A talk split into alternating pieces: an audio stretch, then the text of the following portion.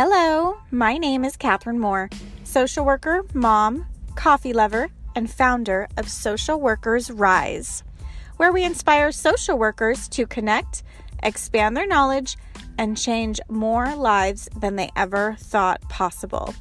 I'm so excited you found my podcast. We will talk everything social work on every level from micro to macro. We will hear the stories of social workers who are doing big things, learn new skills, and most importantly, give you actionable steps to make a difference today.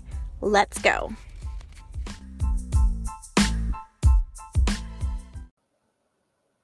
Hello, and welcome to another episode of Social Workers Rise. It is your host, Katherine here.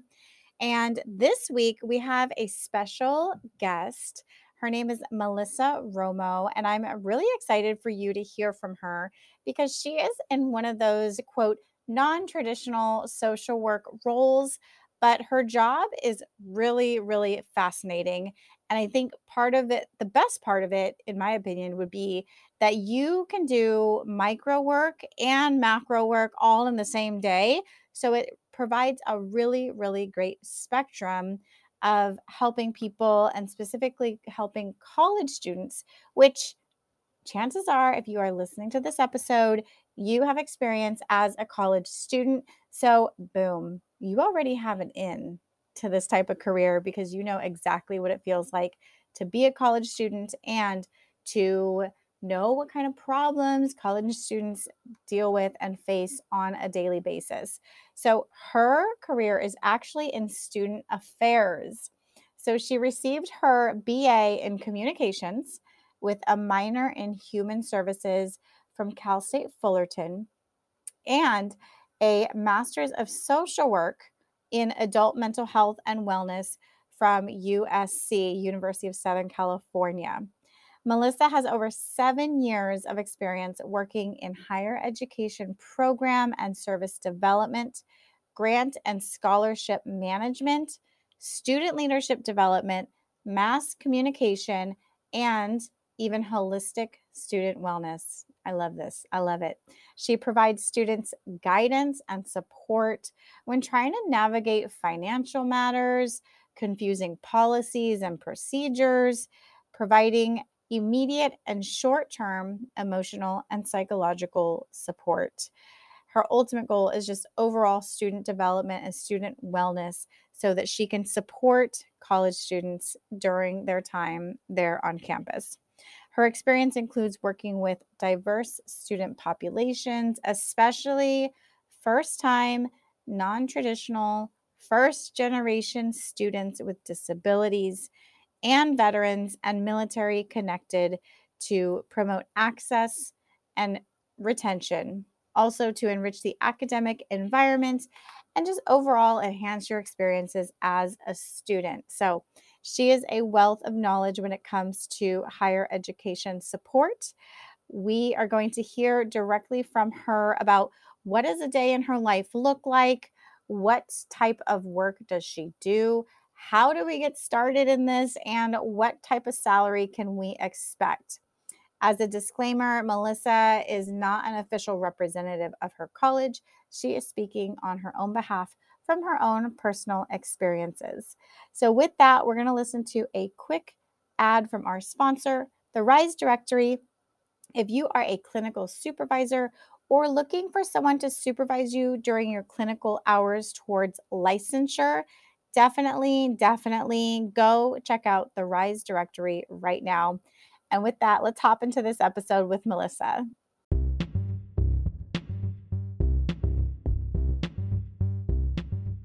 This episode is proudly brought to you by the Rise Directory, a national directory of clinical supervisors who are dedicated to helping the next generation of clinical social workers grow in their clinical skills.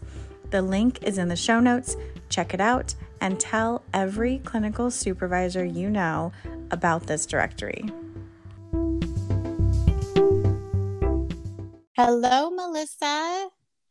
Hi, Katherine. Welcome to the Social Workers Rise podcast. I am so excited to talk to you today. Well, thank you so much for giving me this opportunity. I really appreciate it. And I'm very excited to talk to you. Yes, yes, of course. So I just love to hear from social workers who are working in what you could call non-traditional like fields, mm-hmm. uh, but still using our social work skills. Oh, that's great. I love it too. Yeah, because I, I hate for, I always hear all the time like, oh, you know, what can I do with a social work degree? Or mm-hmm. even Even worse, they feel stuck, like just working in a nonprofit setting or a government setting. And I try to tell them like, no, you have so many amazing so much. skills. Yes. No, I definitely understand that. And I've had that conversation with so many people too. Yeah, I'm sure you have. So you work in a student affairs. Tell us what, I don't, I don't really even know what that is. Tell us what that is. And, and how did you come to like land that position? Yeah, of course. And so student affairs is the department, um, well, actually it's more the division on campus. I think every university operates a little differently, um, that supports students. And um, it really can look very different from campus to campus. Um, and on our campus specifically, you know, we have academic affairs that oversees all the classes and the courses, the professors, that's kind of where they all are. Um, student affairs supports anything that's outside of the classroom, whether it's financial aid, um, counseling, psychological services, uh, student engagement opportunities, leadership, all kind of outside of that, athletics, it kind of just kind of falls in there. Um, and then, you know, we have the division of I T and then H R, right? So we have these different divisions and student affairs is kind of like this catch-all sometimes. Um, but that's where a lot of the student uh, support kind of lives in. And, and that's just in general, the student affairs field. Um, how I started in the field of student affairs was actually all just about time and place in my life. When I started college, my intention was to pursue a career in media communications, and that was my path. So for my degree and my minor, I was required to do internships. And um, at that time, I was working off campus. So having an internship on campus while I was, you know, between classes, you know, was really beneficial for me. And so I found a campus program that needed a communications media intern. This was for the veterans program on campus. Um, and as a side note, Katherine, my husband um, was about to discharge from the military. And so he's, he's a military veteran. And so I figured that it would be beneficial to have access to these resources mm-hmm. while completing my requirement. And so this was this like dual benefit um, uh, internship. Sure. And, yeah. And so there it was where I really kind of became aware of this field of student affairs. Um, I was an, uh, a traditional commuter student. I just went in for my classes, left, went to work, and then got home. And so um, I didn't really have that on-campus experience until I did my internships, which was towards the end um, of, of my time in college. And um, so for those internships, you know, for communications, I did all the programs, communications efforts, social media, graphic design, photography, kind of all things communication. Um, but then I also had a minor that I had an internship for, and I had really enjoyed the program and, and what I got to do there, that I wanted to do my second internship there, but in a different role. So I transitioned into this um, programmatic support role, creating events, providing services and resources, and engaging the military community on campus. And, and that's kind of where it really started for me. Um, you know, when the program was about to be a fully funded department, um, it went from a small program in another department to its own department. They needed more full-time staff, and they really liked how I contributed to their efforts and brought me on as the administrative assistant office coordinator. Um, I did that for a couple of years and realizing that I wanted to do more and that I could do more. And so I began, I moved into the program coordinator role where I, or, I directly organized these events and services and, you know, while still managing communications. And I kind of ended up staying there for over six years. I, I engaged in different experiences. We ended up building a nationally recognized veterans center and supporting our military community. Um, and during that time, I decided to pursue my M S W. I saw that the work really fit in what I was doing. I really wanted to dig deeper and, and be a better professional. And so it, it really led to me wanting to pursue my M S W. Oh, that's interesting. So I love mm-hmm. how... how you took the different parts of your life, both personal and professional, and integrated them into cu- your career to really help other people on a large, or as we call in social work, as a macro scale. Mm-hmm. uh, because you had personal experience uh, with the military and being um, a spouse of a veteran. Mm-hmm. And so you use those, those, that personal experience to then shape this program for other military families, and also, you know, be able, being able to work within the system to really make a big impact. I think that's amazing, Melissa. Oh, thank you. And it really was unintended. You know, I was really a student wanting to complete all my requirements that it really like made me open my eyes to a world that I had missed out on because of my own identities, um, that I really wanted to, to engage it and support other students, seeing, you know, um, the areas that I could be of support, um, and, and how, you know, we can h- help change the students' experience on campus. And so that kind of just really developed into its own, my own career path in that way. Right, right. So I've heard a lot of struggles with students right now. I know specifically with social work students, and I'm sure with most students, but I've done my I've done my research specifically around social work students, that their mental health is really, really struggling, and finances are really, really tight right mm-hmm. now. Have you noticed this across the board?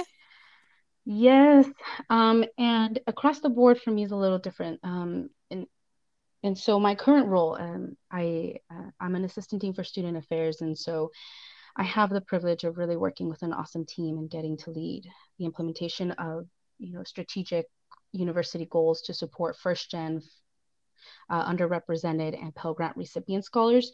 So right now, my scope of work is very specific to this these identities. Um, and so, yes, when when the pandemic kind of started, I was actually pretty new to that role. Um, I had been in it for about six months, and we had already previously seen some of these, you know, um, you know, students asking for more mental health support services, uh, finances. You know, I was specifically working with students who were not really receiving financial support from families, so they were fully receiving Pell Grant. So we already kind of were in that world, but we definitely saw an increase um, once, you know, twenty twenty kind of came around, um, that even just across campus, the students were asking for more mental health services. Our CAPS center um, really needed to address it in a different way. You know, we had to create, um, you know, shorter meetings, more group meetings, more uh, group support. Um, even staff was trying to figure out ways that we can um, kind of mitigate some of those needs, and, and how can we be responsive. And what is CAPS? Uh, counseling and psychological services. Sorry, I'm so okay. used to the acronyms. Yeah, no, it's okay. Yeah. uh, so that's, yeah, that's interesting. I, I, mm-hmm. I've heard that it's been a struggle for students and faculty alike, I you know, know, on, on both ends. Um, so you mentioned your job role, role was working with the dean. What exactly is your role again? So my role is an assistant dean for student affairs. And so it's a little different than uh, an academic college dean, and it's a little different than the uh, dean of students. And so we're kind of this bridge between student affairs and academic affairs. Um, on our campus specifically, it, it works per college, but my program is a little unique that um, I kind of stand alone without a college that I'm connected to. So I just support the, the program itself. Ah, I see. Mm-hmm. Okay. And what is a typical day like for you? Well, it's um, definitely, first of all, it's going to be always managing multiple projects. My day is filled with all kinds of tasks. Um, I'm never just, you know, processing one set of applications, or, you know, it, it's really a variety of work that I'm doing. Um, I really get to explore all kinds of things between student engagement, program development, crisis management, budget grant management, assessment. So it really ranges. Um, so one day I could, I mean, one moment I could be in meetings with a student discussing their classes, personal and professional development opportunities, uh, any may, maybe personal um, situations they might be going through. Um, and then the next I'm giving a workshop on how to build strengths, wellness techniques, you know, access to resources, meetings with um, uh, different staff on campus to collaborate on various events we're having, workshops and collaborations, you know, being a part of committees, staff meetings. And so there's a lot of different things that my, my role and my days look like. Um, and I still do a lot of the graphic design and communication. So that's still pretty much on the usual. And so my, my days really are really vary, really vary for sure. Wow. It sounds like there's not one day that is the same. And it's really nope. cool. I mean, it sounds like you have a hybrid between macro and micro position that you do all of it. Yes, yes, um, very much so. And and I do get to, you know, really work with one-on-one with students, um, but then also be able to inform, um, you know, how we want to support over six hundred students, and and then inform the university um, any recommendations that we have, or, you know, be a part of really different um, campus-wide initiatives. So it really does vary a lot, a lot. Yeah, I love that. I love that, Melissa. Uh, do you feel like the skills that you learned in your social work program and your M S W program have contributed to the success in your role now? Absolutely. Uh, I definitely think there could be more people with a social work or just general human development and service backgrounds in higher education. I mean, every day we work with people. Uh, we are in the people developing business. And, you know, having my degree in social work has really contributed to me feeling comfortable in doing that work, um, especially when it comes to crisis situations or change management, um, maybe understanding, you know, pivotal developmental changes or stages, um, or the impact of intersecting identities, you know, the whole biopsychosocial, spiritual area. Hey, it's Katherine here. I hope you're enjoying this episode. We're going to take a quick break to listen to this ad from our sponsor. It really has, you know, really made me feel comfortable in that work. Um, and, and these aren't things that they always teach us in staff trainings. And that's one thing that I've realized being in student affairs, is that really does focus more on the student development piece. Um, and, you know, there's professionals with all kinds of different experiences. You know, they might have pursued a master's in biology and they found themselves, you know, working as an advisor. And so um, they don't really teach a lot of it in the staff trainings. And so um, it really is kind of like a hands-on learning. So having the skills, you know, from my social work degree have really lent to me feeling comfortable and, and really having a different kind of insight and perspective into the student experience, um, and really helped me be the professional I want to be in this space. Yeah, that's really cool, because I would imagine I can see how people from different degrees would be mm-hmm. able to fit in that role, because, I mean, we were all students, and especially mm-hmm. if you got your master's, gosh, you were a student yeah. for a long time. Yes.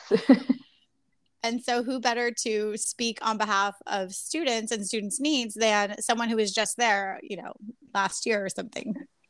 Exactly. And, and, you know, you're also working with staff, and, and sometimes we rely on each other and we collaborate. And so being able to also be there for your colleagues um, in a different way, you know, and, and being empathic and, and being able to be supportive as well, and, and helping, you know, as they kind of going through their process and we're going through our own process, we can lean on each other in a different way, I think.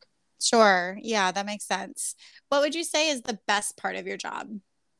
Um, well, aside from the variety of work I kind of shared that I get to engage in every day, um, I'd really say is that being a part of this larger mission that really aims to support the development and growth of people.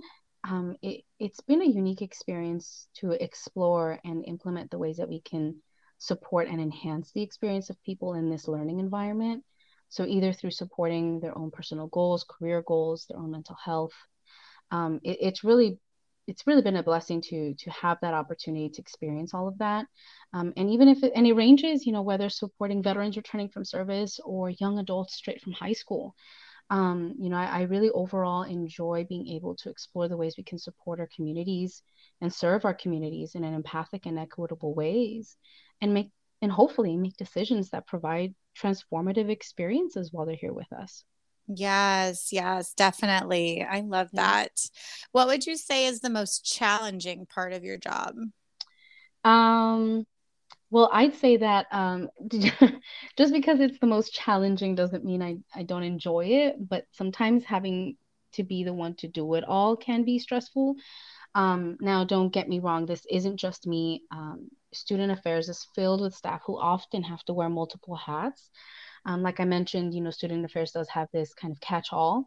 Um, and yes, there are positions that are specifically, you know, for counseling, psychological services, where um, you know, there's advisors, there's, you know, financial aid counselors. And so there's all these different roles, but sometimes that, you know, students don't really know who to go to, where to go to, what to do.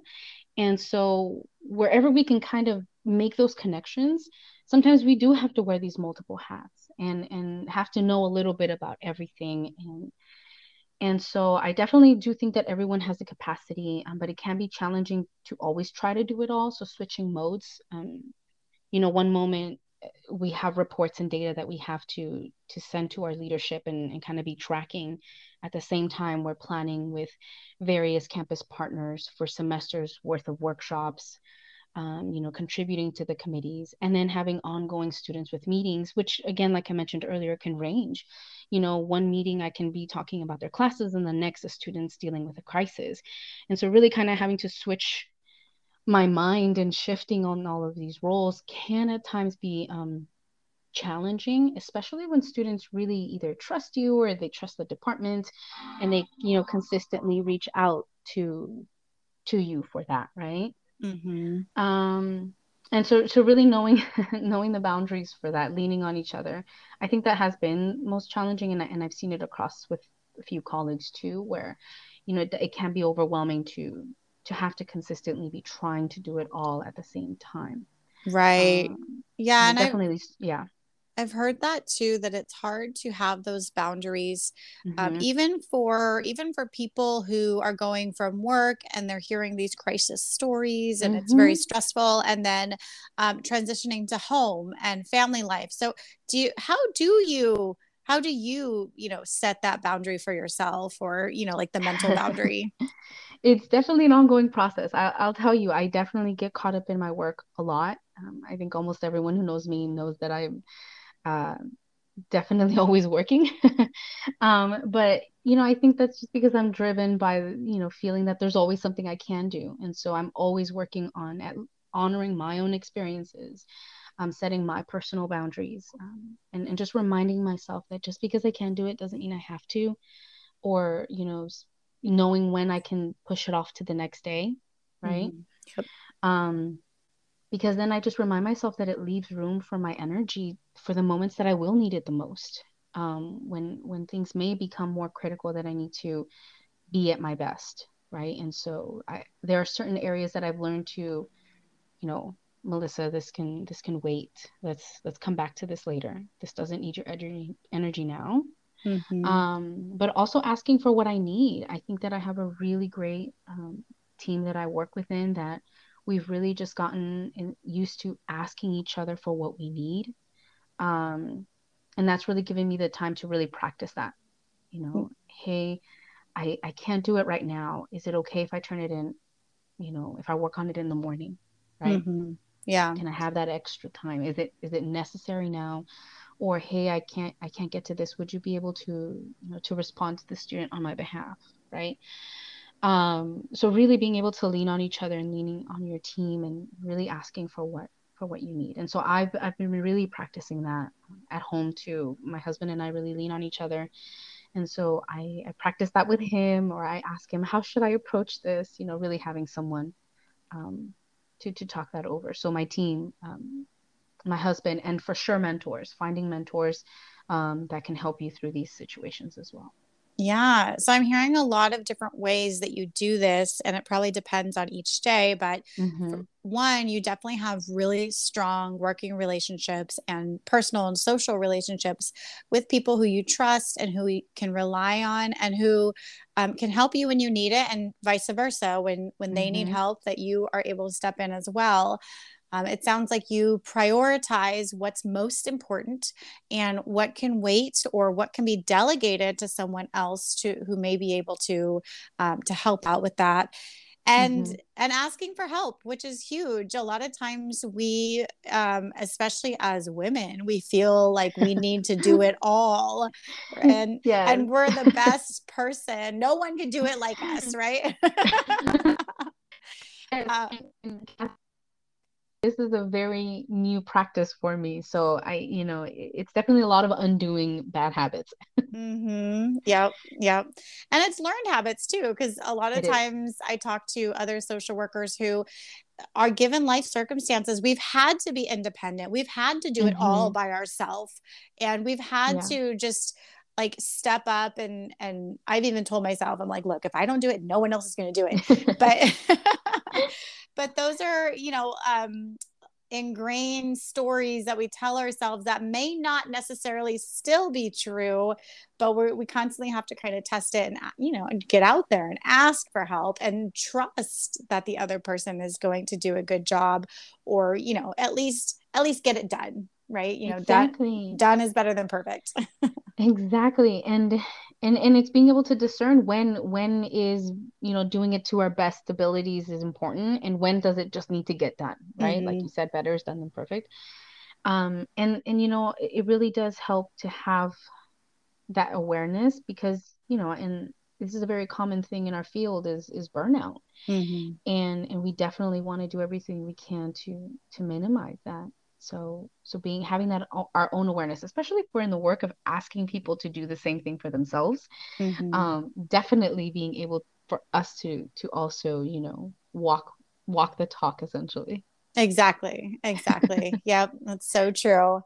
So, um, if someone is interested in getting started or getting into a role with student affairs, what can they do to really get started or get experience? Uh, what type of experience should they look for, or skills that they should be developing? Oh, for sure. And so I've, I have had this conversation um, with quite a few people, some in M S W, some in, you know, who are just interested in higher ed. And I think it all depends. Um, I think it depends on what people want to do in higher ed, um, because like I mentioned earlier, there's so many different roles that people can get connected to. Um, so specifically in student affairs, um, it might be might be doing some exploration about what role you want to work in. Um, you know, H R is a little easier to kind of find that connection. I T might be a little, you know, easier to find that connection as well. Um, but higher ed is really d- depending on what you want to do. Right. And so, um, like you mentioned earlier, we've all gone through schooling. Um, so our own experience really does contribute to that. You know, there are already probably some things that students engaged in that could lend to, um, you know, them continuing to pursue a role in that. So for example, um, you know, if you participated in a, in a group or a department or a program, um, maybe using those contacts or that experience to, to kind of build on that, right? Um, so really finding what you want to do. And if you're not really quite sure, um, you know, if, if you're a student or you're, you just have the opportunity to gain experience, finding either internships or volunteer opportunities. Um, those are really great ways to start. Uh, you know, we, we love volunteers, um, and there's definitely lots of internships available. Um, but even getting connected through like alumni associations. So, you know, you have your bachelor's or your under um, or your master's. Um, if you went to two different schools, you have different areas and avenues that you can explore getting connected to the campus departments. Um, but yeah, so really finding and also finding some direct connection to the work you want to do. So if, let's say, you currently do case management and you want to be an advisor, um, kind of finding ways to fill those gaps. There's already very similar things, right? You're working with people one-on-one, you're supporting their growth or development, you're providing resources, but now maybe it's just that specific academic piece, right? How can you find Um, ways to do that and get connected to departments? Um, and so one great way to do that is to do informational interviews. Um, you know, LinkedIn is a great way to find people. Campus departments, for the most part, for so students have access to information, have all their information on websites that you can reach out to them, ask them, hey, I'm looking for, to get into student affairs. I'd love to meet with you. Um, can I have, you know, a few moments of your time? And make sure to ask for referrals. You know, who else can I talk to? Um, you know, based on the information I provided for you, is there anyone else that I can that I can talk to? And so really networking is going to be important, um, especially if you don't have that experience um, in, in kind of the higher ed, um, ed piece. Um, and there's also professional organizations. So there is NASPA, which is the National Association of Student Personnel Administrators. They do provide um resources. It, it it is um kind of like a membership, but they do have like a blog. They do have um you know journal articles and, and resources that they provide out.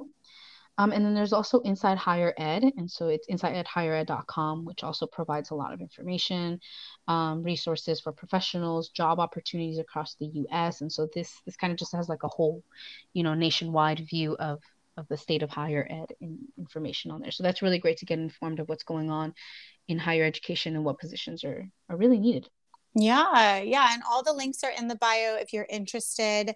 Um, thank you so much. I do want to know, I didn't give this question to you up front, so you can defer it if you want, but like, what would be the, the salary that someone would expect, you know, just starting, like if they're trying to negotiate their salary? Do you have any insight on that?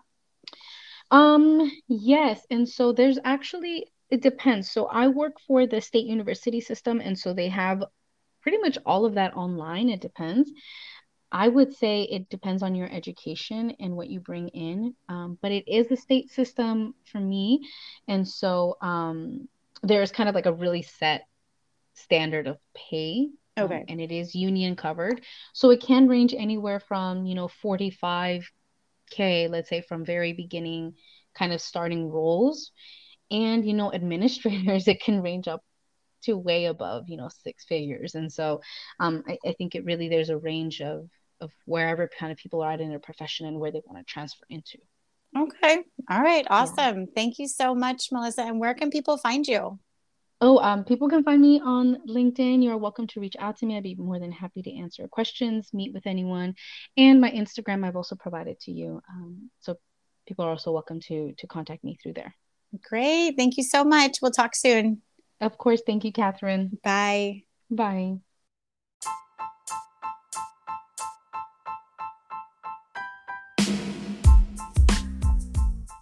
Thank you for joining us on another episode of Social Workers Rise. If you loved it, please open up your iTunes, tap the five stars, and leave a short note on why you love listening to the Social Workers Rise podcast. Also, if you want to share it on social media, I absolutely love it. You'll have me fangirling all over you. Take a screenshot and share it and tag me at Social Workers Rise on Instagram and Facebook. Lastly, just want to leave a little bit of legal disclosure here that the information, opinions, and recommendations presented in the Social Workers Rise podcast are for general information only, and any reliance on the information provided in this podcast is done so at your own risk. This podcast should not be used in place of professional advice, therapy, or clinical supervision. And with that, my friends, I'll talk to you next week.